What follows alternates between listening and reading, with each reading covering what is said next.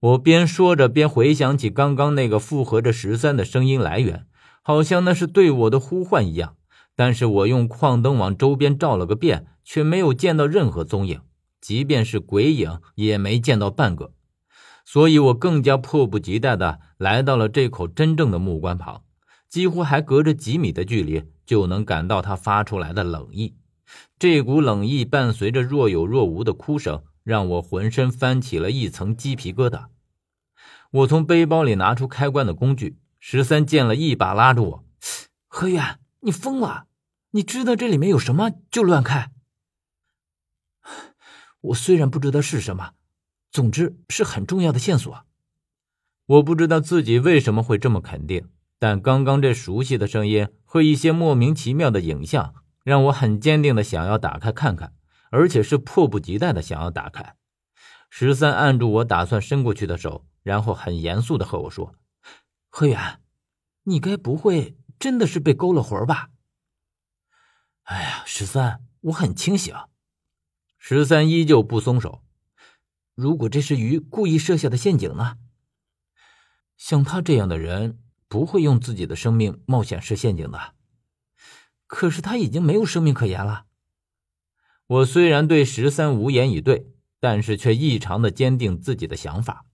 我自认为鱼即便是一具活尸，但是也不会为了引诱我而让自己冒险。我看得出来，即便是活尸，他也很珍惜自己的这具身体。但我不知道为什么，这时候的十三却异常的执着，而且执着的反常。后来他坚持了一会儿之后，就默默的松了手。我觉得这样的十三有古怪，于是将注意力转移到了他身上。十三，你这是怎么了？十三长久没有说话，过了一会儿才说道：“何远，这口木棺你不能打开。”我更加好奇，而且越发觉得里面有古怪。为什么？我不知道。师傅特地叮嘱过我，他说。如果我不想看着你死在这里，就别让你打开这里的棺材，甚至就连这里都不能让你知道它的存在。若不是鱼将我率先打晕，我是绝不会让你来这里的。显然，这是鱼的圈套。十三不说还好，说了反而勾起了我的好奇心来，让我越发越想知道这里面究竟隐藏着什么样的秘密。连蒋都要这样叮嘱十三。分明是在说这是十分机密和重要的一件事儿。我没有说话，而十三已经继续说道：“我觉得在这件事上听师傅的肯定没错。何远，你一定要信我。”十三都已经说到了这个份上，而且即便我有好奇心，但是也深知好奇害死猫的道理。于是我望了一眼木棺，还是勉强的点了点头。也就是在我们再一次打算离开的时候。却再一次碰到了变故。就在我们转身的时候，突然有什么东西从其他的木棺里面爬了出来。它大致上还是一个人的样子，所以我初步认定这些丝状物应该是从尸体身上生长出来的。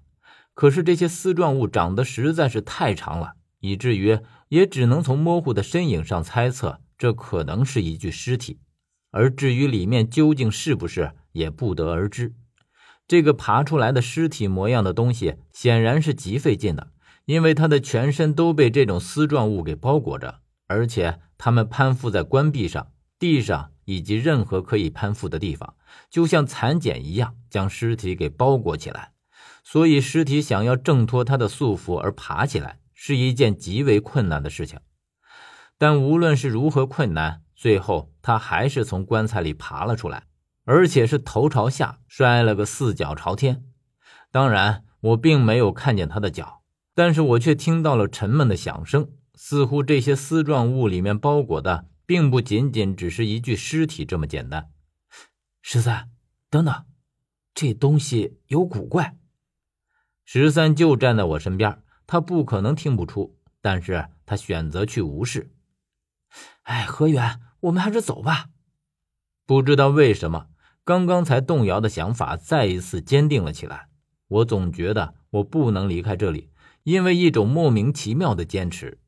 十三见我丝毫没有走的意思，再一次催促道：“何远，走吧。”我这回却摇了摇头：“十三，你先走吧，我要留下来。”于是选择留下来的我看到了接下来的一幕。我觉得，如果我和十三就这样离开了，可能就会错过这匪夷所思的一幕，因为从木棺里爬出来的这个尸体模样的东西，在接下来的时间里发生了令我意想不到的变化。